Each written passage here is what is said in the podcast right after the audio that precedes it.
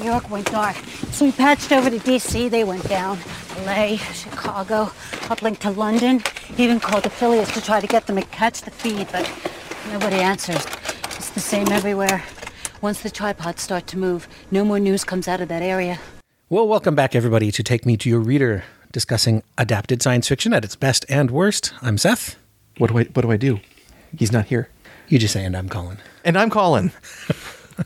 And uh, yeah, you heard that right. We don't have James with us because James is on vacation in warmer climes in South America. Last time he was heading towards South America and we recorded without him, uh, the pandemic happened. So gird your loins, people, is what I'm saying. I understand he had to have a special deal with the Secretary of State to leave the country again to go that direction. That makes sense.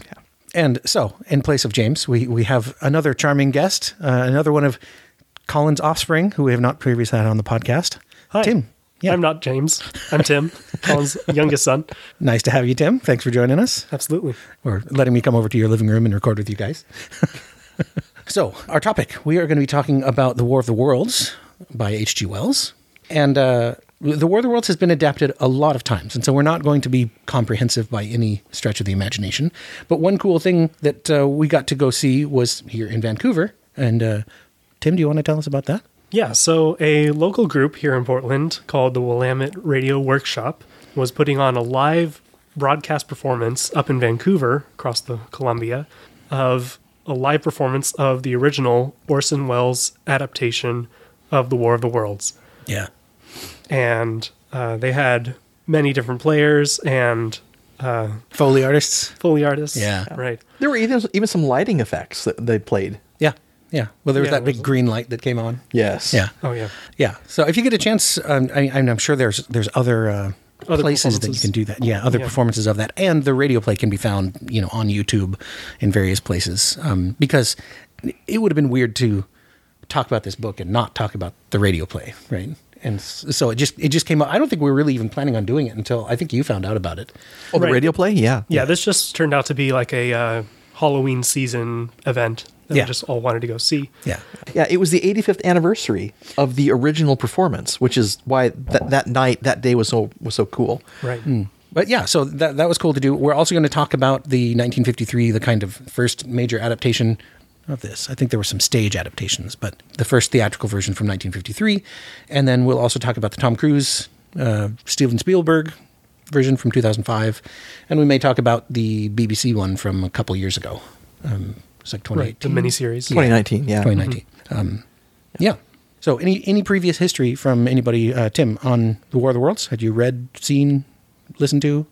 No, pretty much the only thing I knew about War of the Worlds was the lore surrounding the uh, the 1938 1930s performance uh, Right. on the radio and the the huge national scare that occurred. Right. Um, but this is my first time reading the original Wells work, that is H.G. Wells, and uh, and seeing a couple of the film adaptations. And All's well that ends wells. Uh, is that is that a title from a previous episode? no, or- no. uh, but yeah, we do have more than one wells to contend with here, which Exactly. is interesting. So, what about you, Colin? I in the past I've mentioned that uh, there was you know Channel 12 in in available in Cottage Grove, Oregon, and they would play this movie on the afternoons. Uh, Channel 12 would show this movie. You know, it would be cut because there would be you know, commercials inserted into it, but The I can't- original movie. the original 1953. Yeah, I can't remember the first time I saw it, but might have been in the 70s. Never read the book, never heard the radio play, but of course knew about it. It's you know, it's pop culture. Ev- Everybody, I think everybody knows about it Yeah. or maybe knew about it, maybe not, not these days. And I seem to remember renting or borrowing from the library the Tom Cruise one, but I remember nothing about it. Okay. So you, you you may have been working while watching it. Yes, might have been coding or doing something else. Nice. I so I had read the book. I was I was just looking up in my little book database. I read a bunch of H.G. Wells one summer, but I don't think it was. I, I don't think War of the Worlds was one of them. Um, so I think I read The Invisible Man and The Time Machine, maybe. But I, may, maybe I did. Um, all I know is I did read this one in 2005, right before the movie came out. Oh, Um, and then I, I did see the 2005 movie in the theater. I had seen the 1953 one probably on television as well. And part of that was I think we may have rented it actually on VHS prior to the 90s or the 80s uh, series because there was there was like a reboot version of, of War of the Worlds that came out on television. Right. Yeah, it was a sequel. Was it a sequel? Mm-hmm. It was a sequel. Okay. Yeah. Well, that's right because yeah, yeah. There's Some of the aliens had survived, like wearing hazmat gear and stuff, right? No, it was even. Cra- I, I read this last night. Okay. So th- the the virus, the bacteria, only made them inanimate, and they Oh. were stored in a bunch of like hazmat cans. Oh, it's like And Return then- of the Living Dead. And then some terrorists stole a bunch of mu- some nuclear material and put it next to the cans, which killed the bacteria and allowed the the uh, aliens to reanimate. So they took over their bodies, Okay. Mm. so they could be humanoid, and uh, proceeded from there. Right, right. I remember being I remember being a little disappointed when the craft came out and it was flying and not obviously a tripod. Oh, in the 1953 movie. Yeah, after after I had read the the book, I was like, "Oh, that's kind of a bummer." On the other hand, I don't know, it's kind of a nice callback too. You know, we talked about that, and I, s- I still think it's because doing the stop motion needed to animate those legs. Yeah.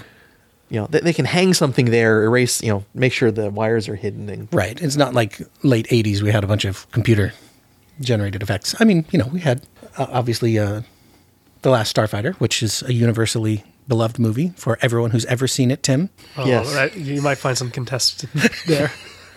Yeah, I know. This is it was a sore spot when we covered that. Oh, yes. that that our boys did not love that movie the way we loved it. But um, but that's okay. So uh, so yeah, the book. Um, I had previously read it at least once. This time I listened to an audiobook, which was okay. So, what did we think of the book? Tim, what do you think? Uh, I, th- I thought it was very interesting. Of course, we've talked about how the style is something to get used to, and Hmm. it's, it can be a little bit of a barrier because that you can find paragraphs upon paragraphs in the middle of action um, where you just find these very dry descriptions Yeah. and you know kind of philosophical and scientific hypotheses that are, that are a little drawn. discursive, but yeah, and it's really hard to tell whether that's quote unquote objective descriptions coming from the author or whether it's the uh, just the speculation of the narrator and the the character who's telling the story from the first person. yeah. But but it still really captures the imagination and is very interesting. Yeah, there's a few very evocative scenes in the book, um, and and the one where he's hiding from the tentacle, you know, was was one that I remembered. yeah, with the, when he's hiding hiding with the curate. Yeah. Yeah, Yeah. You know, have having read a lot of Stephen King, I was struck by all the things that really aren't talked about.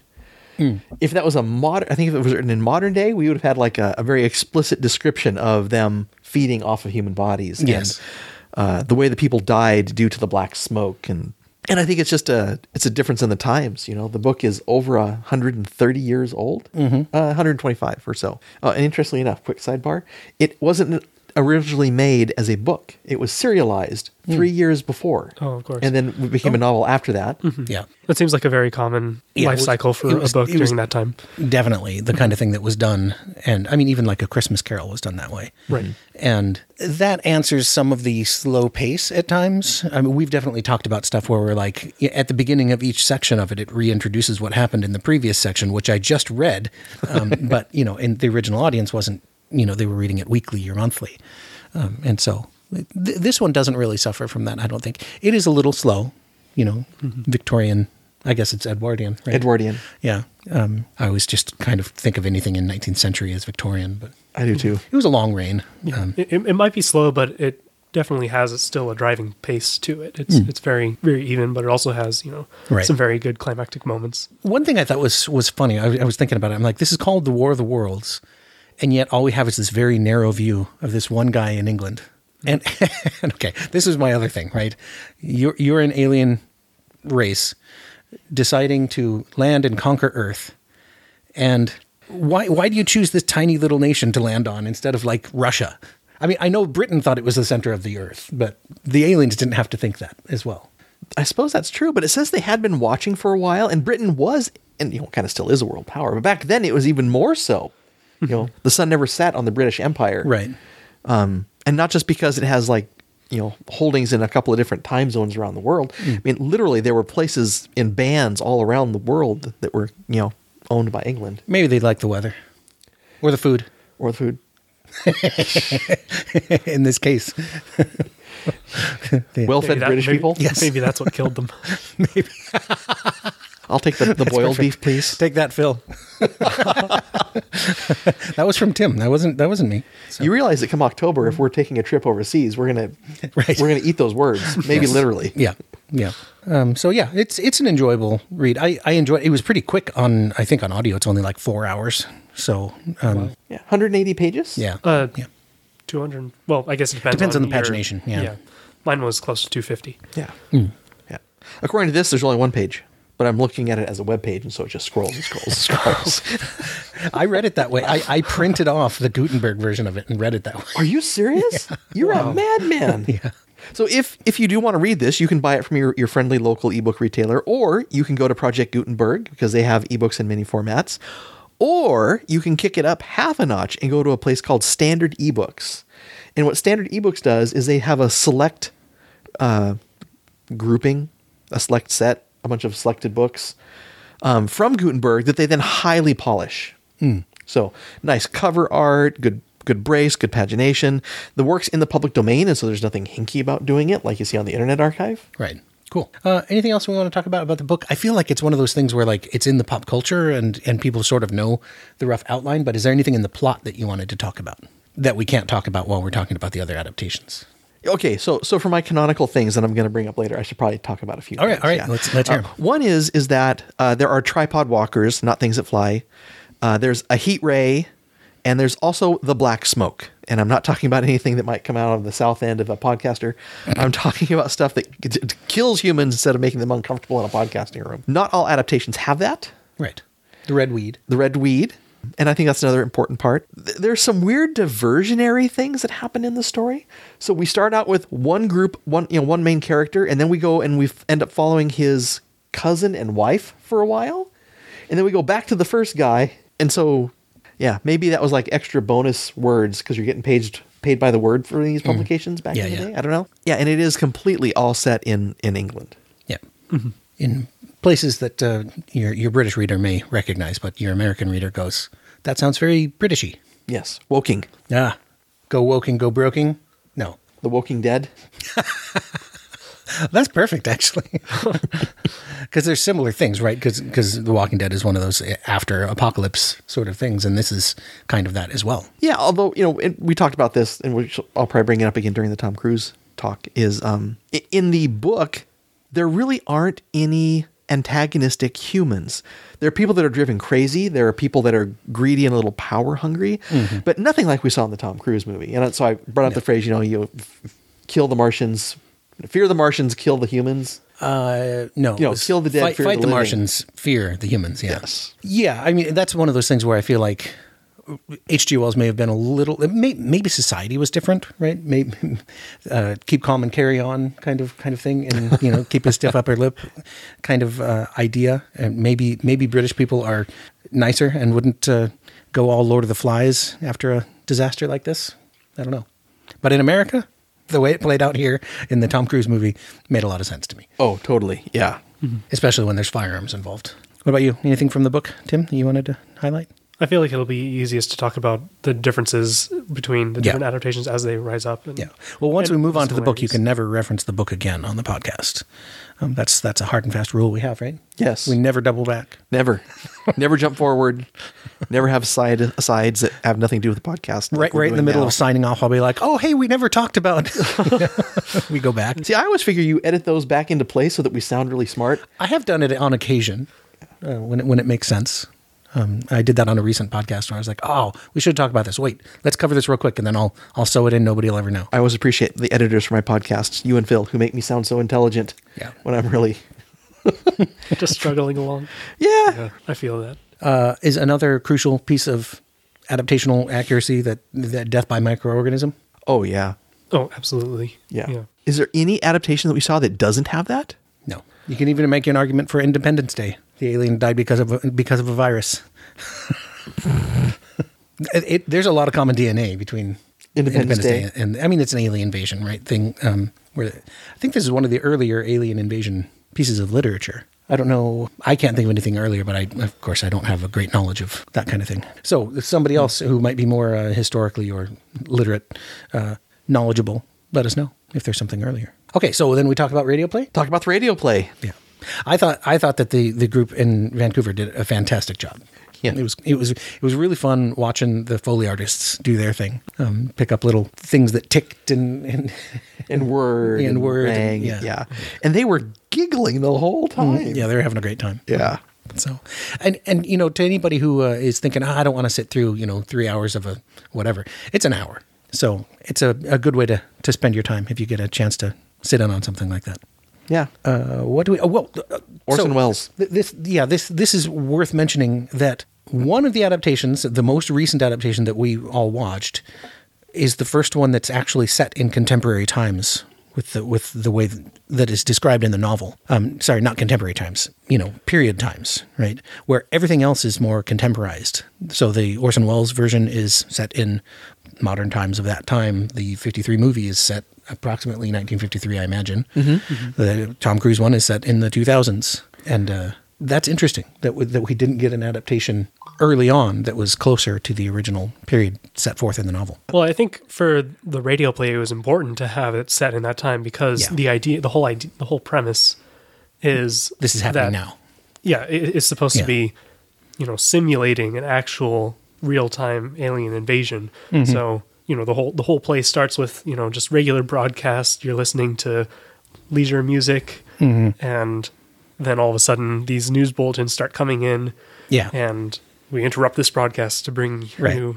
a and now special we'll report. send you back to Herb Alpert and the Tijuana Brass, you know, or wha- whatever it was. I can't remember what the name was. Yeah, so so so in that case, I think it's is excusable because there there was a particular vision and Yeah. a, a purpose for that. I I think and I, I haven't really looked into this too much, but I I feel like there was an urban legend that there was a widespread panic and that it wasn't as big a deal as has been generally understood. it was when you talk about reach it was widespread it was all across the country Yeah, for the number of people that were affected i Hmm. don't think it was you know in the millions You you couldn't have listened in for very long without getting the impression that oh, it it seems like a couple weeks just passed.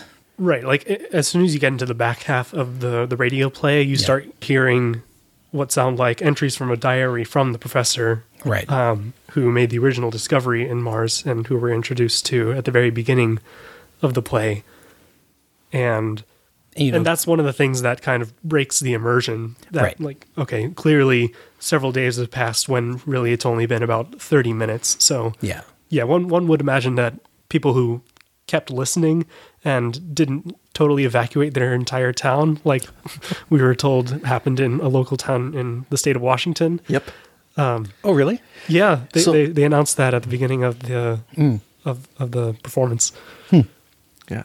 Also, uh, if you're a member of PBS and you can dig around, or you go to Amazon, uh, there's a great one-hour-long documentary about the radio play and all the effects. Okay. and one of the cool things about that is they hired a bunch of actors and actresses, put them in period costumes, shot fit, gr- shot grainy black and white film, and had them perform letters that had been written to CBS. Oh, fun. About this. Um, fascinating one person said, you know, you you that you ruined my meal and so I'm sending you the bill for the horrible ploy you have. But there were people that were legitimately upset and felt like it was an abuse of the radio because you want people to trust it.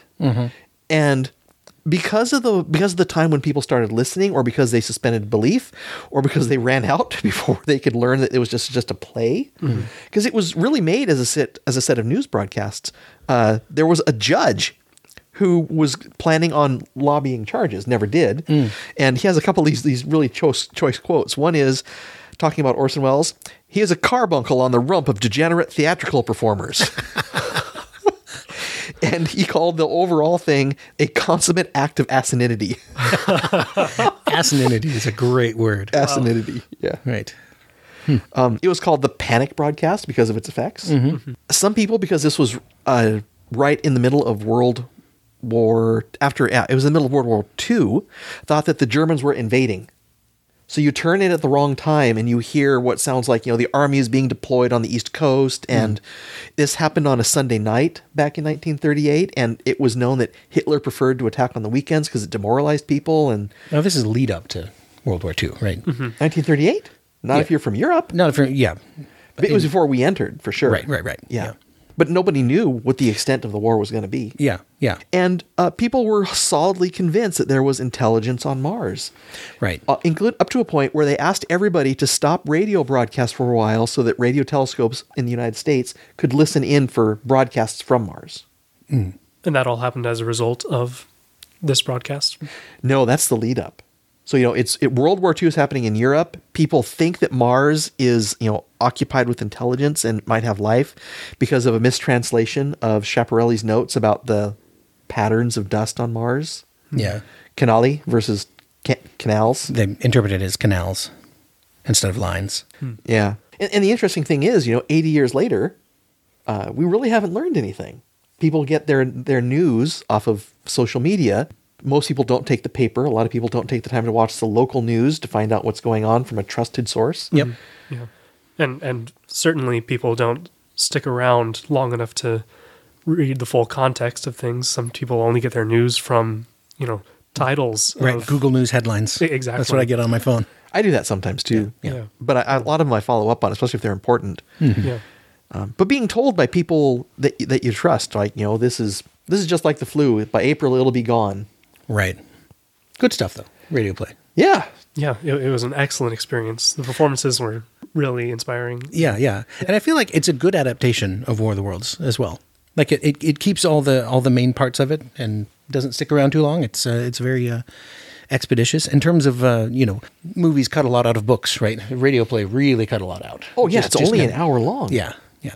Yeah. But I like the fact that it it kind of it it had it didn't have as sort of up close and personal uh, a view. It it it shifted perspectives between people. It had the professor. It had other people. You know, interviews with military guys and news. Uh, you know, news people and that kind of stuff, rather than following one solitary British guy. yeah, I agree. different It was a gr- anchors. it was a good adaptation for an hour of time. Yeah, yeah. So, Uh, anything else to talk about about the radio play? Well, uh, this isn't just about the radio play, but much like the other adaptations, uh, the radio play starts with an opening and a closing narration Right. um, that's lifted directly from the book. In this case, uh, it was performed originally by Orson Welles himself, and uh, we had a, a great performer performing this Mm-hmm. oh, narration that guy, had, live. a- that with guy had a terrific amazing voice. Yeah, yeah. A- and, this is something we see in many of the other adaptations with Tom Cruise. It's read by uh, Orson Welles. Uh, sorry, Morgan Freeman. Freeman. I should not have gotten those two mixed up. Uh, in uh, the 1953 George Powell version, Paul Frees. Paul Frees. That's right. Yes. He does the narration. yeah. you probably don't know Paul Frees, but there's a, a couple of voices you would recognize him doing because he was well known for doing voiceover work. He was Burgermeister Meisterburger in the Rankin and Bass uh, stop motion. Uh, Santa Claus is coming to town. thank you, That's thank you. right. And he was also the voice of Boris No Good Enough, No Good Enough, from Rocky and from the Rocky and Bullwinkle show where he you know Bumbled. bumbled with Natasha. They edited out all the bumbling for the kids. Yes, that wouldn't have been appropriate. Yeah. Uh, I think on that note, w- let's move into the 1953 movie. yeah, Um, so this is relocated to California. the new center of the world. New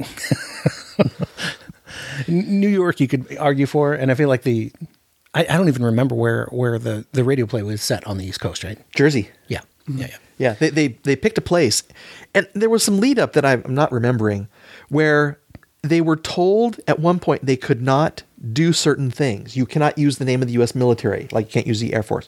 You can't use the name of actual people or actual towns. But by the time it was recorded or you know performed live, not recorded, that was all back in. Interesting. They were hoping the censors weren't listening in. I guess they didn't have a, a kill switch. Yeah. I mean, I mean, primarily they they mention Princeton being, you know, the location of the observatory. So, Right. yeah, that's definitely one of the things that makes it seem real. Yeah. Is it important to you in terms of adaptational considerations that these are Martians? Good Oh. God, yes. Of course, yeah, Not at all. It's, for it's me. the it's the most i- i- it's it's the closest planet to Earth in terms of orbit.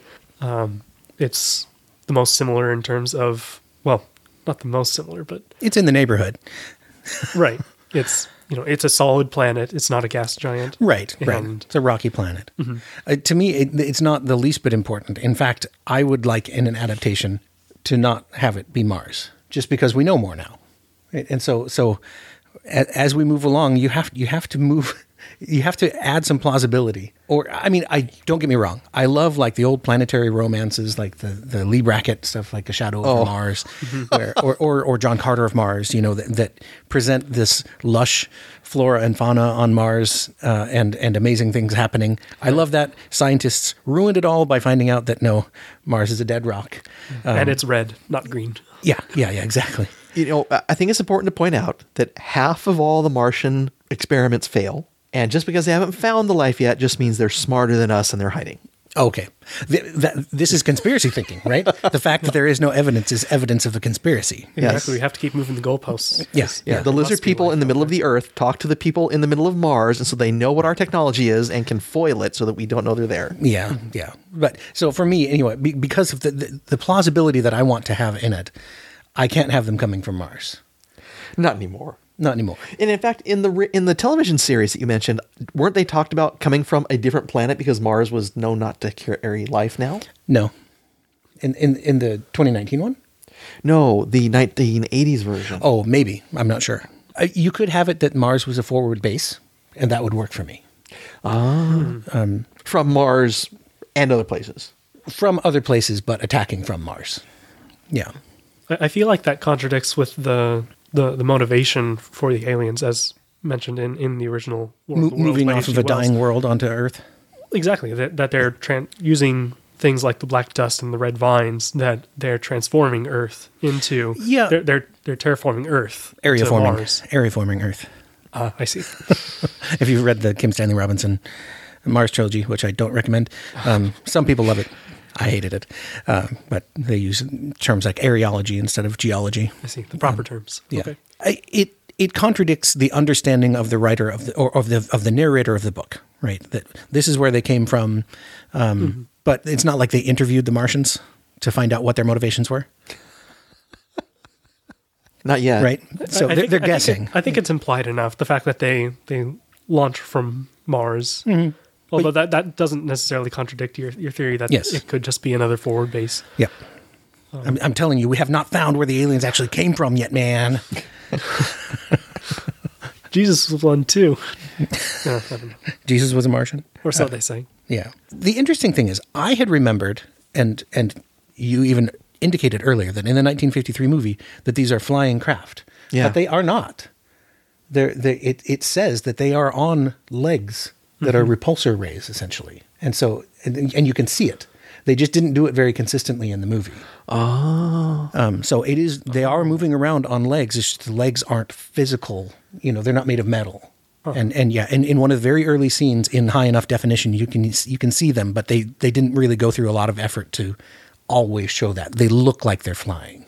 You know, I just watched that today. I must not have been in high enough definition or my TV's too blue or I'm not sure that I would have Something realized else. it either. But when the first the scientist guy is looking at him, he, he said, "Oh, it looks like they're on some kind of repulsor ray or something."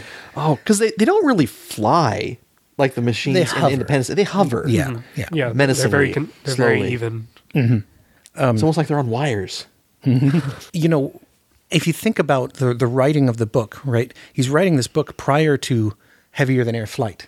There's balloons, Yeah. but but but no heavier than air flight as as he's writing that book, and so the idea of describing flying saucers is probably a little more foreign to someone in that time. Where by the 50s, we're post World War II, we have jets, mostly still prop planes, but we do have some jets, and uh, and so having a flying craft makes more sense as an adaptation of it. So I don't, I wouldn't object to it if it was a flying craft, um, because I feel like this seems more formidable than than a land based craft. Yeah, that's true. That's true. The what do you think of the 1953 movie? You've you've seen it before. Um, Yeah. did did you enjoy it on a rewatch? I did. You know, there was a lot of uh, nostalgia there. It's like, oh, I remember that. I kind of remember that. I have no idea how those all, you know, until I watched it recently from beginning to end, I had no idea how they all, all these, you know, vignettes in my head stitched together to be a movie. right. Yeah, yeah. But yeah, What do you think, Tim? Uh, I only caught the tail end Okay. of the 1953 film, Mm. so I, I don't have enough. I have to say, I, I really enjoy the art design of of the flying craft. Yeah. and, and the tentacle thing. It's very kind of Art Deco to me, um, and I thought I thought it just looked terrific. It was charming. It, it adds in the whole Dr. Forrester and Sylvia love plot, which I didn't mind. Yeah. Uh, she did um, she did scream kind of unnecessarily at one point, which was like I think it's pretty appropriate for the movies written in the 50s. I guess. And the 60s. Um, there was no black smoke. These people weren't here to try and uh, easily exterminate us. right. Um, they had to kind of be down there doing their work, you know, m- m- mano a Martian, so to say. Yeah. Uh, um, and they they had a they had the heat ray, which came out of the big center shot, but out of the the wingtips, they had these disintegration beams. Right. And I began to wonder, is that because that the heat beam is too expensive in special effects, and so they would do these Hmm. other ones where they would just like you know highlight anything that was there, then make it disappear, Right. versus you know blow it up or Yeah, very much disintegration ray on a la um, the day the Earth stood still. yeah Similar similar effects to that. Um, a, a common thing that you'll find in sort of classic science fiction. We, we, we saw this in I think in The Fly or a couple couple of other places where there's going to be some explicit God mentions, and and the the pastor is like, well. If they're more advanced than we are, they must be closer to God, which is precisely what we see. The, m- the more educated and advanced uh, societies get, the more religious they become. Um, always this is not what we see, Tim. Right. It's, it's the inverse. yeah. But I thought it was funny. Of course, then he gets disintegrated. I- Isn't there some kind of uh, conflict or controversy as to how forward God is in the movie? Because it's it's really the bacteria that kill it, but in Right. in the movie, they everybody prays for deliverance from what's going to happen, and they all drop dead. Right. Phil mentioned this on your on your podcast. Yeah. Wh- That that he he thought it it kind of implies that that God smote them. I think that is really quite canonical to the book because the the book mentions the destruction of Sennacherib and his army in the Bible. Um, and and kind of references as that maybe that's the kind of thing that was happening because that, that's if you don't remember a plague is sent on onto the armies of, of the Assyrians, and that's absolutely mentioned in the book and so so I didn't mind they had sort of a reference to that in the movie. The other thing is like by one understanding of miracles, um, they're not necessarily the natural order being upset. It's just the timing of it being convenient, right? Y- Yeah, driven by plot versus Right, right. So it's natural effects that uh, bacteria find their way into the Martians and and weaken them, Well, especially if you're slurping down humans, right? and there wasn't a lot of human slurping in that movie. Right. No, no, it, it's cleaned up a little bit. So you know, I didn't, I didn't mind that part of it just because I felt like it's canonical to the book with that mention of Sennacherib. So that's from the Book of Kings, by the way, First or Second Kings, Second Kings, I think. Um, and also, like religious people who were praying for deliverance would definitely interpret those events as being an answer to prayer. For, forgetting that the people that died six hours ago were also praying for deliverance, and Right, so right, right. God liked them better than the That, that's the way it always goes, though, right? When when there's disasters happening, um, some people are spared and some people aren't, and and so you're like, oh, so you're saying that God answered their prayer but not theirs? Yeah, yeah. That's a poor thing to justify your faith on. it is. Yeah, but uh, but yeah, I enjoyed the the 1953 film. I hadn't seen it in ages, um, but uh, I thought it was good. The craft had shields Yes, in the 50s movie, which again, that's another thing of you know the the the weaponry of the Edwardian times was not as effective as post World War II weaponry, and so you have to make the enemy that much stronger, and so adding the shield I thought made a lot of sense. Right. In in in the novel, it's it's usually projectile weapons as opposed to you know projectile and chemical, Right, Mm-hmm. optionally nuclear. and and they took a couple of them down in the book. Right. Yeah. Yeah, I think they got in a lucky shot with a 12 pounder. Mm-hmm. And then a boat rammed another one, but then the as the alien ship was was going down. And it's, I think it's important to make a distinction here. These were tall, like taller than trees, but they they had there was like one Martian cupped in the middle of it, and then he had tentacles and he was walking along and Yeah, yeah, yeah. The size of the craft definitely increased with adaptation. yeah, yeah. I think the other interesting thing the 1953 movie brought in was the beginning of this idea that panicked and greedy humans are a major problem. And this Hmm. starts when they first find the craft because they're going to open up a tourist attraction. Right. And they're saying, well, you could put in picnic tables. No, you can't put in picnic tables, and people would bring their own food. It's Like, You have you- they obviously have no concept of what's about to happen. Right. Right. And Mm-hmm. then later on, the professor needs a bunch of equipment to try and figure out what's going on with the aliens. Mm. And he is robbed and they steal this scientific equipment and go screaming off away in a truck. Right. Everything that they would need to analyze the Martian physiology and come up with a a, a countermeasure for them. Exactly. Yeah. Yeah. Th- That would have been an interesting way to make it a super downer ending. the Martians win because of a bunch of a, a riot of a bunch of people destroyed all the equipment. I could go for that. Yeah, that would definitely be a more or more tragic adaptation. Yeah. Yeah. Yeah. It would work. Yeah. Yeah. That, that reminds me, a, a unique thing about the novel is that the very beginning is very, very slow. There, there's almost a week or so, ma- many days that pass from the time the first craft lands in the Horsil Common, and many people don't even hear about it. Many people go about their lives because Yeah. the craft hasn't fully Opened. started to wander and invade. Um, it has caused some destruction locally, just around the crash site. Yeah. no, that's a good point. I mean, Yeah. th- news didn't travel as quickly, right? True. Mm-hmm.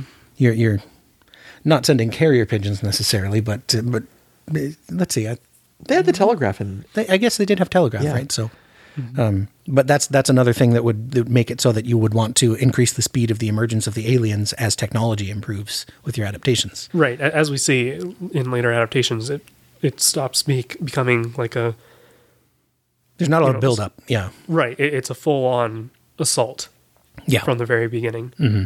We'll get to it, but in some adaptations, I think it's a little too fast. And yeah. Well, and, and, you know, the book talks about too, like they're not necessarily here to exterminate everybody, right? They they want to dominate and take over, but they're they're not just going around slaughtering absolutely everything. A lot, and and it, there's a good chance that they're going to off you if you come near them. But uh, I'm not sure what the intent was, other than just well, we're we're the new bosses here now. In fifty three? Yeah, Yeah. No, no, in the in the book. Oh, in the book? Yeah. Well, no, it talks about leaving a dying planet. Doesn't yeah, it? yeah, th- th- yeah. They left their planet behind, and they're like, "N- "No, this is I'm the captain now." We're, we're moving in, you little ants. Yeah, yeah, Mars is exactly. the dying yeah. planet. Yeah, planet. yeah. Yeah, A- and this is mentioned in the radio play. Um, there, there's a a scene inspired by it in the Tom Cruise one. Yeah, yeah, yeah. Mm-hmm. I didn't do any math about the timeline of the launches and the landings on Earth, but I felt like they were a little fast. Oh, A- Amy did in the ni- the 2019 version. That's right. That's right. I forgot about that. Yeah, yeah. We, we'll we'll get to that though. There, there's a lot of things about that thing I liked, and there's a bunch of things I don't like. Yeah, me too. One of the things is you know she's really smart and she's not afraid to show it. Yeah, yeah. are we moving on to the BBC adaptation before we go on to Spielberg or? Uh, Spielberg's chronologically next. It is. So- And 2005 is a very interesting year for War of the World adaptations. Right. Okay. Post 9 11. yeah, Yeah, post 9/11, and that's one of the things that they bring up in the in the Tom Cruise movie. But let's just take a quick poll. How many War of the Worlds movies were released in 2005? I don't know, Colin. How many were released in 2005? You have a guess, Tim? Well, at least one. At least one. Want to go for two? I'll take two. Wrong. Why, why do I feel like that's a conservative answer? The answer's three. wow. Wow. Three. Uh, one of them was an asylum movie, which was c- trying to capitalize on what was coming out with, Yes. with the Tom Cruise movie. Uh, and that's the one with C. Thomas Howell. I cannot find that movie anywhere. and there's a third one from Pendragon Pictures. It was d- released directed to DVD. Nice. I don't think that any of them were as successful or popular as the Tom Cruise War of the Worlds. No, it, it, that uh, the Tom Cruise one did pretty well, if I recall correctly. Yeah, made $603 million. Uh, Rotten Tomatoes score of 75%. Yeah. It- It's a very entertaining and a very good film. So I saw it in the theater. I Oh. thought I had seen it with you, but I think I probably saw it with my brother-in-law. Yeah. So Yeah. Uh, yeah, I- it's a really enjoyable movie. Mm-hmm. I mean, it's got a redemption story in it. It's got a dad story in it, th- and I'm a sucker for those movies Yeah, just you in are. general. But I hold two things against it. One is there was no black smoke. And two, slander against hummus. Hummus is delicious. No, no. The other one is I completely do not buy the subterranean, pre-planted. We had to wait hundreds of years to invade the Earth. I so Plot line. My my, my uh, swizzling of that one to make it make sense is the aliens came to Earth, I guess before there were a lot of people, and buried the machines and were like, okay, once once there's enough food around here, we will emerge. Well, it can't have been that early because I mean, the island of Manhattan was built like within the last 300 400 years probably. Well, we don't have. we- We're not on Manhattan at any point, are we? It was in New Jersey. No, the first one, the, the 2005 movie, Yeah. they were definitely in New York. Oh, oh, the, the Wikipedia says New Jersey, but Oh, okay, but we could be wrong. You know, that's not far from New York. So yeah. If you if you're gonna go shop grocery shopping on Earth, you'd want to put it in places where the humans are going to be, and Yeah. you wouldn't know that hundreds of years. And I was willing to try and do the swizzling that you're talking about, Mm-hmm. just to give it the benefit of the doubt, until we have to resolve. You know, light, uh, aliens that ride the lightning down versus aliens that walk around and have faces and mouths and appendages. That that's where it's like, okay, I, I think you've completely lost your plausibility here. Um, we can enjoy it for what it is, but come on, Mm-hmm. Could- If- you if they didn't- deserve You better. should- you think they should just walk onto Earth and climb into the mach- their machines instead of riding a dagger? or being in Absolutely. hibernation under the ground if they're going to commit to the under the ground thing, and then the lightning is just waking them up. Right. yeah, no, no. Uh, I'm completely cool with something a la uh, Day of the Triffids. Oh, we've encountered a new meteor swarm. We seem to be getting impacts all over the Earth. oh yeah. no, the meteors are opening, and now you can have something and it just go along instead of saying instead of making something that makes me and may- maybe other people probably not get pulled out of you know their their disbelief. Right, right, right. Yeah, I mean that's that's the most implausible thing, right? That they've been buried there for how long? We, we don't know. Right. So some some of the I mean the, the whole idea of World of the Worlds all the way back to H.G. Wells is that this technology is so far advanced that we don't even understand it. That's that's what, that's why I was saying they're miniaturized, and the lightning just made them bigger. every every strike they got bigger and bigger until they broke through. So you think that's the visible effect of the teleporter beam? Uh, no, no. th- Most of the lightning was not delivering a, a rider. Most of it was ju- was was increasing its size and charging it up. Ah, yeah, charging up their arc reactors. W- we'll let that be your head canon. a really interesting thing about the Tom Cruise film is I don't believe there's any mention of their planet of origin. Correct. They they're never called Martians. Right. That's right. Yep. We think of them. I, I, I I think of them as Martians because I know it's the War of the Worlds and I know the history of that. Right. The, the point of origin, like Seth has talked about, really doesn't matter in an absolute sense. Yeah. Right. Yeah, and the we don't have in the 2005 movie the seeing the launches on Mars, right? Because of that, because it doesn't say where they're from. It just Right, starts there's with no- talking about the EMPs and the lightning. Yeah, there's no astronomer character. There, there are news reports of Yeah. Mm-hmm. you know observations from space and in other countries, but right, nothing Nothing astronomical. n- that we know about. Nothing that warns of the invasion, really. Right. Yeah. And you know, in today's world, that would be a hard thing. You know, we spend a lot of time tr- looking for near Earth asteroids, observing other planets. It would be hard for someone to make a launch off Mars that we have satellites around and rovers on and not know about it Yeah. before they got here. Yeah. Yeah. Yeah. I mean, the, the rovers themselves would be able to to sense the, the seismic im impacts of launches from that planet. Mm-hmm. Although not in 2005. The seismic lander only went down in the last Hmm. 10 years, probably less. The the other thing is that we talked about this before, right? Like the speed of information in 2005 vastly faster than in 1953. Um, you know, radio back then, you could get you could get news around the world pretty quickly, you know, teletype or Telegraph. Yeah. yeah, telegraph. But but here in the internet age, it's got to be fast from from them starting starting up to limit our information, and that's the where the brilliance of the adding in the EMP because the city goes dark, no information comes out. Well, and it, it is very canonical t- to the other s- the other movies, right? Ev- It's mentioned at least a couple of times that as soon as an area begins to have these effects, all news from that area stops. Yeah, yeah. mm-hmm. And you need something like an EMP for that to happen. You'd think there would still be some shortwave stuff that can happen, but I guess if it's an EMP, it's taken out everything, right? Yes. Aside from uh, a Dodge minivan. Well, once you replace the solenoid, Yes. obviously, like a rock. uh, No, that's uh, is that Dodge or is that Ford or Chevy? No, I can't remember. Actually, I, I might could be wrong about this, but I might I'm not sure. It if was a in- Dodge, in case you're wondering. We're moving on. So, uh, w- was I wrong about there being no mention of Mars? I mean, I, I feel like if there were one place, it would be in the narration voiced by Morgan Freeman at No, the very beginning. It, it's not. It's not explicitly there. Mars. It just says that creature, that beings from somewhere else. right, we're being watched. Dang it! Like a rock is a Chevy thing. Sometimes, sometimes being solid like a rock is good because it means dependable. Sometimes it means it's really hard to shove down the road when it dies. True. Um, you, this is the plot armor movie, right? Our, our our POV character has very strong plot armor. Well, he's Tom Cruise. Yeah. He, he can outrun anything. Uh, This isn't the worst stuff he's gone Yeah. through, I'm sure. I, I was I was more baffled by the plot armor surrounding the son, Oh my uh, goodness! who Yeah. wants wants to be his own man, and so he runs towards the line of fire and Yeah.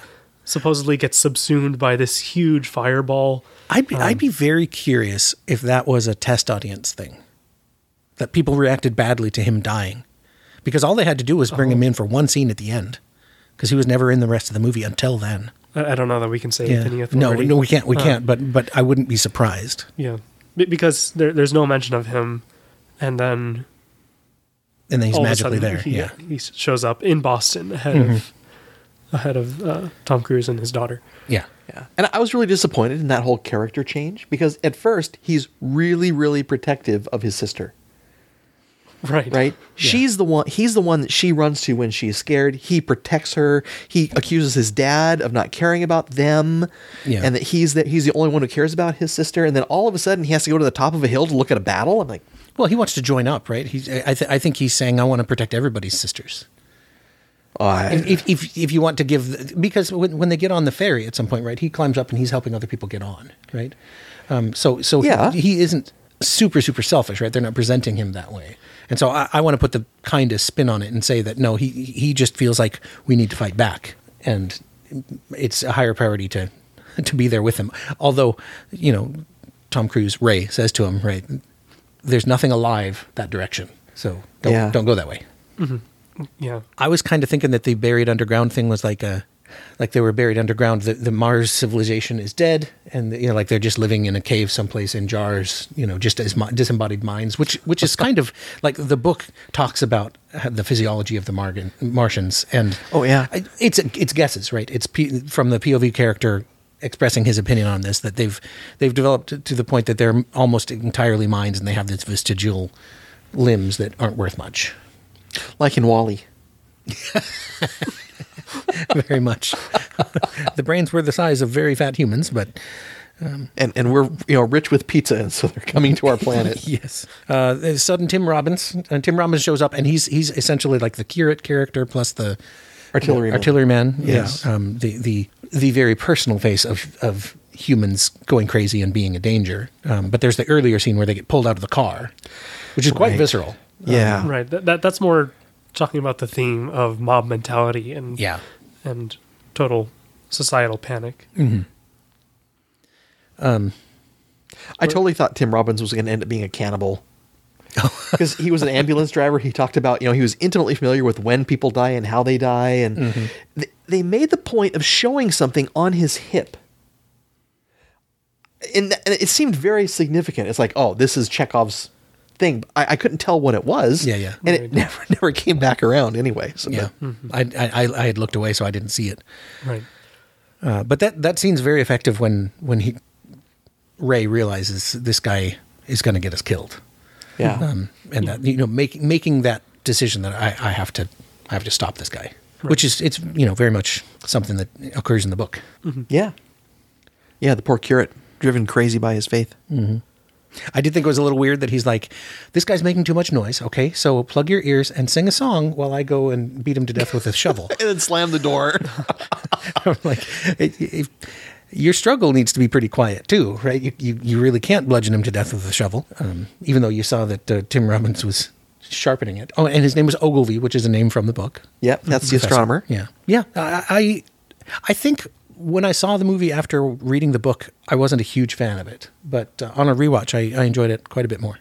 Yeah, I wish I wish I had taken the time to get a DVD or a Blu-ray from the library and done a lot of the, you know, behind the scenes and the featurettes and the deleted scenes to see what other things were here. It, was- it was really pretty good. Yeah, yeah. The effects were good. They, they, I, I mean, I didn't think they were absolutely amazing. Uh, they were 2005 effects, but I, I thought they held up reasonably well. Uh, the uh, the heat ray scene where, where he's running away and the plot armor is keeping him from getting killed while everybody's clothes are flying because the heat ray only it's a microwave ray. It only uh, blows up things with a bunch of water in it. And Ug- bones. Ugly bags of mostly water. Um, Yeah. and uh, and then when he's covered with all the dust, that was that was pretty cool. More on 2005, or is that kind of wrapped? This is this film also has shields around the walkers. Yes. Yes. Uh, and they are indeed walkers. They have Right. They're tripods. Yeah. tripods. They have legs that come in contact with the ground. They're not energy beams. Mm-hmm. Yep. And every I noticed that every foot had three mechanical toes too. Yep.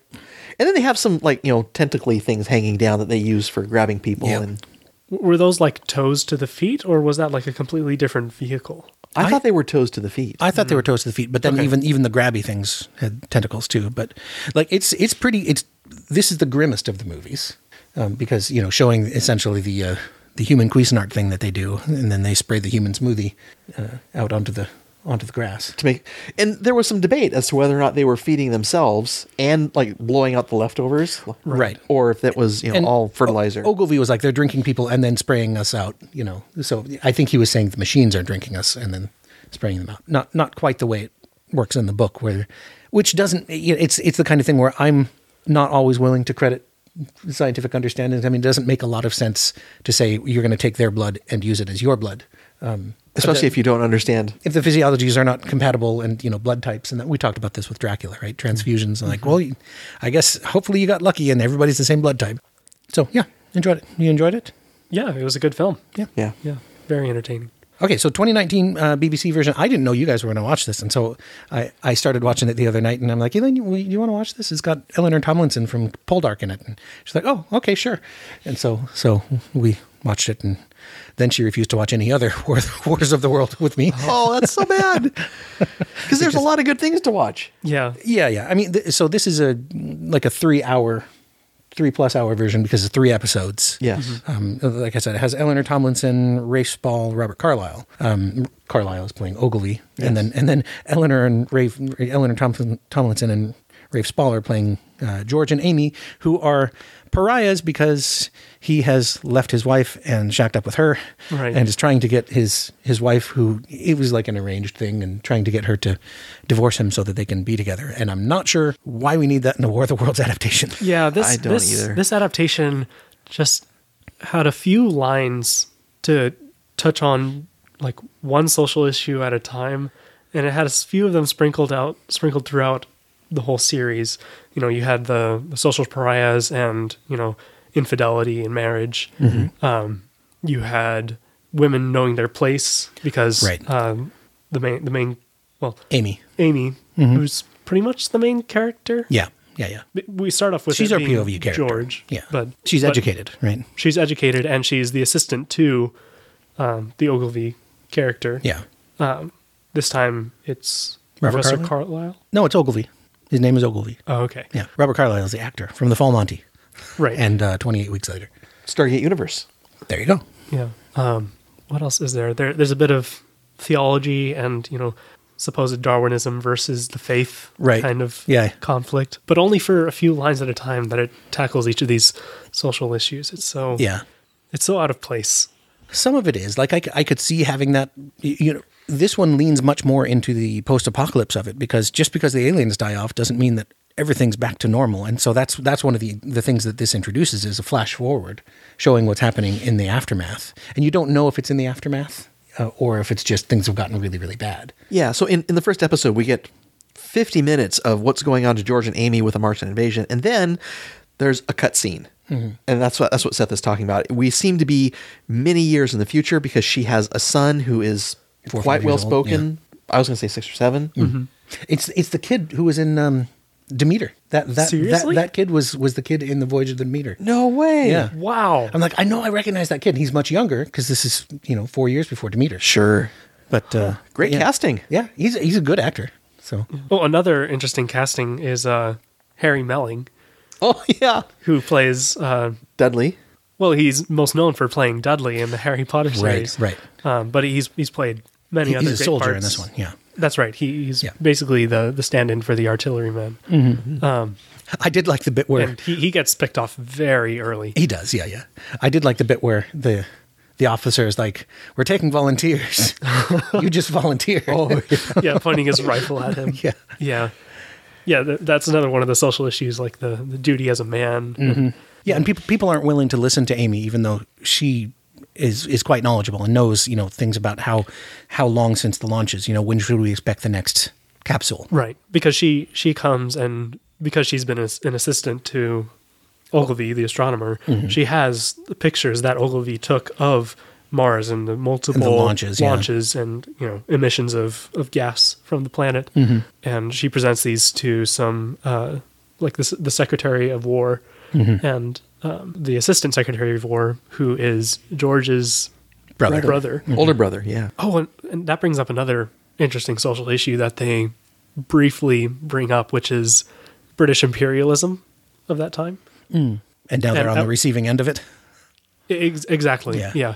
Uh, Rupert Graves, by the way, is that that other actor Uh-huh. plays his brother. In the second episode, it's George who hypothesizes that it's our own fault that they they came down to invade us because we've been expanding all over the globe, and so Right. therefore they have a they they thought it was their duty to come and invade us Right. wh- which is very strange, e- especially considering like you know because we've seen the advancement of the society and there have been many different adaptations um, of this work throughout the years. It, it doesn't really make a lot of sense to me that you know human supremacy would be the main reason for them attacking, especially because you know we've seen how much the human civilization has advanced since then. Yeah. So it, it falls a little flat to me, and it doesn't. There, there's no mention of that being the motivation for the Martians in the book. yeah. Right. So. right. No, but uh, when Wells was asked why he originally wrote it, he said it was inspired by the British colonization of uh, Tasmania and what was happening to the Aboriginal people there. Mm. Well, sure. I, I understand that it, it it's definitely there, there's a strong allegorical potential for the Yeah. story, and there's there's definitely a moral to it. Yeah. Um, but having that not be a meta analysis, but having it being mentioned More in the story explicitly. directly, Yeah. just didn't make a lot of, of sense to me. Um. it wasn't woke enough. They had to, had, to, had to wake it further. Well, Uh. I think they just put something explicitly in that was understood at the time by talking to the I, author. I agree. Yeah, yeah. And Oh, we the most didn't. important thing about this adaptation that we forgot to mention is that it is the only period piece out of all these adaptations. Yeah, that's what I was gonna While while each adaptation has been taking place in its own time, this one filmed in Edwardian times. Yeah. in 2019 um, is set in Mm-hmm. Right. like 19 between 1900 and 1905. Yeah. and then with with some flash flash forwards Mm-hmm. uh, s- five or six years later yeah. and and that's the the the, the set is very the setting is very immersive the the costuming and yeah it- it's Production very well values are thought all good. Yeah. Yeah. I hear what Yeah. you're saying. It seemed to me one of the most canonical adaptations. It had lots of the right beats there. There's It did. there's the main character and his cousin and, and you know trying to find his wife, which Mm-hmm, was part of the story. There's the trip to the beach, which is right out of the story. Mm-hmm. Uh, there's talk about you know the black smoke, which is there and actually ends up killing the Secretary of War, so that George's brother becomes elevated uh, in the government, which kind of doesn't make sense because there's really no government anymore. Right. yeah I I got lost in the last episode where they were talking about, you know, we're trying to find some antidote for what's going on because apparently the arrow forming of the planet was still happening at that point. yeah it, it's uh, unlike all the other adaptations where exposure to earth's atmosphere either by the the, the, the machines or the aliens themselves or the red vine um, it all dies off very quickly Yeah. whereas in this adaptation you know the red vine has been decimating the earth and Right. uh, and dominating for at least five years. Yeah. Yeah. I feel like that comprehends the reality of things better, right? Because in, in a Right. given population, right? Yeah, 98% might be affected by something, but there's going to be some natural immunity for somebody, right? Somebody's going to have a, a weird gene that says, oh, turns out that streptococcus doesn't affect me, you know, and, or typhoid, um, you know, typhoid Mary thinking. Um, and so some of it it didn't have to all die off and this is this is one of my biggest problems with all the adaptations of the war of the worlds is i want one that doesn't end this way Right. You, Oh. you would have thought that the aliens would be intelligent enough to, you know, at least sample some of the, the biochemistry To have- on the Earth and to ha- and to you know realize that oh this is toxic to us. We shouldn't go down there. willy nilly. Right, right. Well, or like, you know, hmm, uh, water really affects us badly. Let's go to this blue planet. you know, like in signs, right? In, oh yeah. Um, But you know, yeah, I, I like. I want a version where the the Martians have nanotechnology to the point that you know microorganisms don't affect them. They're, they they have synthetic immune systems, Mm-hmm. um, and and then something else is their vulnerability. I don't know what, but like I want to see that because we've already had canonical-ish adaptations, and so I want to see something that does something different. like Tootsie Rolls. Yes, they are they are vulnerable to Tootsie Rolls. no, but I want to bring up a part about, you know, since this was inspired by British colonization, there had hundreds of years of experience of bringing uh, microbes into new communities and destroying the community Sure, yeah, completely. yeah. And so there isn't a guarantee that if you were far enough removed from the microbes on Yeah. Earth, that you may there may not be any immunity. I suppose, yeah. Right. The idea that happen, it happens in reverse. Yeah, Right? I mean- that that the the conquerors get exposed to pathogens in the place that they're trying to colonize, and that affects them rather than them bringing smallpox and decimating populations. Yeah, yeah. Yeah. I have to say that this adaptation is the most gruesome. I, I disagree that it's the Tom Oh, really? Cruise one. Yeah, because we do see one instance of uh, An up alien close and- yeah. vampirization, Yes. um, but it's hidden behind a car. There's very violent stabbing, but Mm-hmm. um, in this adaptation, we see it full bore. True. Yeah. Um, Yeah, yeah. And several several occasions. Um, Yeah, that's th- fair. there's the most gruesome death is uh, when the Secretary of War is subsumed by the black smoke, and all of a sudden, you Oh, that was bile grim. comes Yeah, out yeah. Oh, of his his mouth, and yeah. he black oil. Hmm. Yeah, Black oil. Yeah, that's a good point. I guess Yeah. the, the gruesomeness of the 2005 movie is more implied. right. Yeah, I think it's more. It's also more of a scale thing. Like when the when the plane crash happens, Yeah, there's yeah. not a single body that you see. True. right. I guess they've already been all cherry picked by the They're on the island. Yeah. yeah. yeah. Yeah. Another problem I have with this adaptation is the pacing. It just I'm not sure it happens- needed to be three hours. Yeah. Well, I, I think it, it needed to be longer.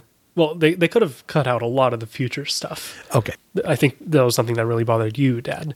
I didn't care for the flash forwards. no. Yeah. Um, but it was very clear to me that there were definite skips in time. and s- Maybe there were problems in editing and they had to really pare it down because Yeah. all of a sudden you're meeting new characters and characters pick up different items, but you you never see how they came across them. Um, just some things are are just aren't explained. Yeah. Um, like I said, I didn't mind the flash forward because of the, the fact that it s- sort of is an additional point on the well. Okay, are they all dead, Uh, or or you know what what is the Earth like after this? Right, things don't just go back to being peachy when you've been invaded like this. No. I, I think it does a good job of showing that. Yeah, Um, there are s- certain very small populations, often around churches, because one of the revelations is that graveyards are toxic to the red vine. Um, right. That's Yeah. where you get that discussion of evolution and God's design. exactly. Yeah, yeah. Yeah. God Um, Oh. made us taste bad.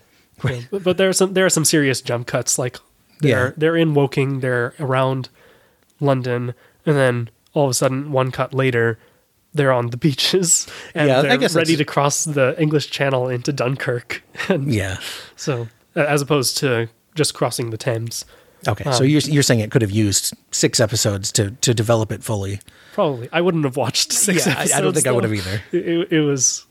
w- We only watched the first episode, and then we had to take a long break because it was it was a I little kept, insufferable. I, I kept telling you guys, you, you guys- you don't need to finish it. I watched it, and we, we don't have to discuss it. I can just mention it, but uh, yeah. no, But but I'm I'm glad we did. Uh, it, it was very illuminating. yeah, definitely. Well, your, your dad mentioned that um, that sometimes you know when we watch for the first time an adaptation of a book and then immediately record, right? There's no soaking time. There's no time to take it in and, and think about it and think, did anything of that stick out to me? Where he was saying with this in particular, like being able to absorb it and go, oh, there was some nicely canonical stuff in there, um, where the initial reaction was, "Eh, I don't think I like that. um, and and may- maybe that's just your, your brain being like, okay, what's the positive I can come out of this? Because I know you're a very positive person. Yes, I'm not critical or uh, skeptical or anything else at all. Yeah. Did uh, anyone watch anything that we haven't covered, like on a one-off or No, I didn't watch Mars Attacks. I didn't rewatch Independence Day, um, very Mars? Like and I didn't. I didn't go and look for because there's a whole bunch. Like if you search on Prime Video for War of the Worlds, there's a whole bunch of stuff that's on different services, and I think one of them is like the Asylum thing. There's War of the Worlds: The Attack, you know, uh, which I guess is m- a movie. There's a there's a, a more recent series or an earlier series The 80 series. No, no, I- I- or maybe it's. I think the series that you From the guys were last couple talking about years. was oh I, I thought there was. I thought there was another War of the World series other than the BBC one. Yeah, the, the one from the 80s. No, but I'm talking about more recent than that. Oh, more. recent- Uh, no, no clue. We'd have to Okay, pull up Wikipedia well, we'll, page. we'll throw this to the audience and say, you know, what other War of the World stuff have you consumed, and is there anything that's that's worth checking out?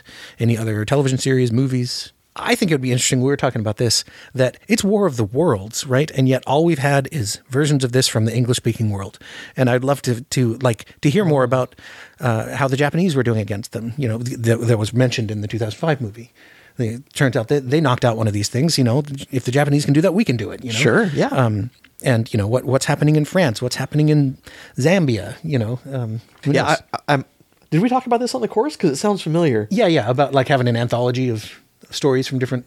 Yeah, uh, Oh, there's yeah. the On the potential for 100th that. anniversary of War of the Worlds, uh, the, from the broadcast, because we've already passed the 100th anniversary of the book. I would love to see an anthology of War of the Worlds science fiction where it isn't set necessarily in the Western culture of the world, but from countries all around the world. Yeah, I did appreciate that in the in the 2005 movie, right? They mentioned the Ukraine. You know, like that, that was the first place that seemed to get hit. And Yeah. that, that goes back to what I was saying about they come over and land. Maybe they land in a large landmass like Russia, and, and, you know, China. Eastern Europe, um, rather than England or New Jersey, right? like Yes. two, two tiny little specks. Um, It's like playing the game of Risk and starting in Australia. Oh, that was always a great place to start. Just because you couldn't be attacked, but you didn't have any resources. True, true. Yeah, yeah, that would be cool to, to have like an anthology of of uh, wars of the world. yeah there's great potential for that Uh, any final thoughts? I think we should rank them. I think we should. I, I mean, we this has been on the list since we started the podcast. I know. Only what, took us- 11 years ago? Uh, no, it was ten. 10. Yeah, all right so Yeah. which one's the rankest which was well you get to everyone does their own individual ranking because you know likes and dislikes from each person right and, and also limited by how many adaptations you actually watched Right. because Yeah, I must confess I did not watch if you have to recuse yourself from the, one uh, of them, that's that's okay. right I did not watch all the George Powell adaptation Yeah. I haven't thought about my ranking yet so All right, we can start with your dad. yes boy you know there's the nostalgia from the 1953 there's the cano- canonicity of 2019 the 2005 movie like i said it's you know it's got a redemption story for the dad and there's a dad and i, I did find the book a little slow paced and sloggy at times i read pretty quickly like uh it's probably not a great comparison, but I've read four books in the last week. Granted, three of them were from the Percy Jackson series, and I probably should be sleeping more. Uh, so maybe I'll, I'll, do, I'll do a mix of, of me. I, I really do like the 2005 movie. Okay. It's really good. Uh, after that, I think I would, I'd have to put the book in for canonicity purposes. 'cause That's, that's me. Uh, the radio play, I think, Mm, I forgot is about the radio immensely play. important Yeah. because I don't think without the radio play that people would know about War of the Worlds. I mean, we know a lot of other Wells works, but you can say you can go to somebody on the street and say, "Hey, you know Orson Welles' War of the Worlds, yeah," and you can have a discussion about that. Yeah, um, that's a good point. and, and then I think I would say 1953 and 2019. Okay, Uh, yeah, the flash forwards. It was an interesting edition. Just I didn't like it. yeah. Are you ready? I think so. Okay. Yeah. Yeah. I have to rank the book as the highest. I think it's just the most definitive version. Just because you're sitting here with your dad, you don't have to do it. Yeah, I can plug my ears and you can say something different. Yeah. um, I almost ranked the radio play lower because I was coming from the perspective and trying to think about it through the lens of realism. You know, how, how good was it at uh, achieving its its purpose, which was to sound l- as much like a real time invasion Yeah. as possible. Um, and the first half definitely accomplishes that, although some things are definitely way too fast paced, even for that. But I, I think it was the back half of the the radio play being records from the professor's diary does kind of break the immersion. Um, but if you leave all that aside, I think it was without a doubt the most entertaining uh, of all the adaptations. Yeah, and, Then and I the would- way we saw it was the best way to see it. Oh yeah, right? live Yeah. performance. Yeah. I mean, Yeah. i- it's it's hard to get anything better than that. I don't know that I'm that we're gonna draw a distinction between the live performance that we saw and the original recording No. of Orson Welles because it's the same material. It's just a Yeah. a revival of it. Yeah, representation of Mm-hmm. it. One did have a slightly larger impact than the live performance that we saw. O- of course. Yeah. Yeah. And like you said, it, it, it was the Mm-hmm. the thing that kicked all of this off. Really. Then I would have to say the 2005 version based on what little I saw, I would rank the George Powell version below that, and then finally, and, and much further below the others would be the 2019 BBC Yeah. miniseries. There, there are just too many mistakes and Diversions. exactly Yeah. that that it just makes a weaker piece of entertainment. All right. I'm having I'm having kind of a hard time figuring out my rankings because I feel like yeah, like the influence of the the radio play and the experience that we got for it like to me moves it up pretty close to the top just because getting to see that performance of it was was really cool, the added value of of being there in person for it. So I think I will go ahead and put that first. And then I'm really torn between the 2005 and the 1953 because I, I think I think the 2005 movie is actually a better movie. Um, the 1953 one towards the end is just a lot of shots of the craft going around and shooting their various rays, Yeah, and it that- gets a little repetitive. Um, so I think I'll go 2005, then 1953, and then oh, and then then probably book um, because it is a little dry. Um, Wow. and so you know, I've read it. I've read it twice, so I feel like I can I can be fair uh, about that. Uh, I'm not a huge fan of H.G. Wells' writing, honestly. um, and then then I guess the 2019 one comes last. Yeah, the the, end, the ending of the George Powell film reeks of the Hayes Code for sure. Yeah, a little bit. Yeah, it's just way too on the nose and ideological. you see that in a lot of 50s science fiction movies. I'm sure. Yeah. yeah. Yeah. All right. Well, I think that wraps us up then for for that. So Tim, thank you for joining us. Yeah, it was a pleasure being on. Yeah, you. Thanks, man. Yeah, it's good to have you. So we have we- we've had little bits from Kathy. We need to have her as a uh, on an actual microphone sometime and not just saying pew pew pew, um, like in the uh, Logan's Run episode. Um, but uh, and then then you'll have your whole family covered. So I know. yeah, we're we're signing off. So thank you everybody for listening, and until next time, may the road rise up to meet you, and may the book always fall open to where you left off. Bye everybody. Bye.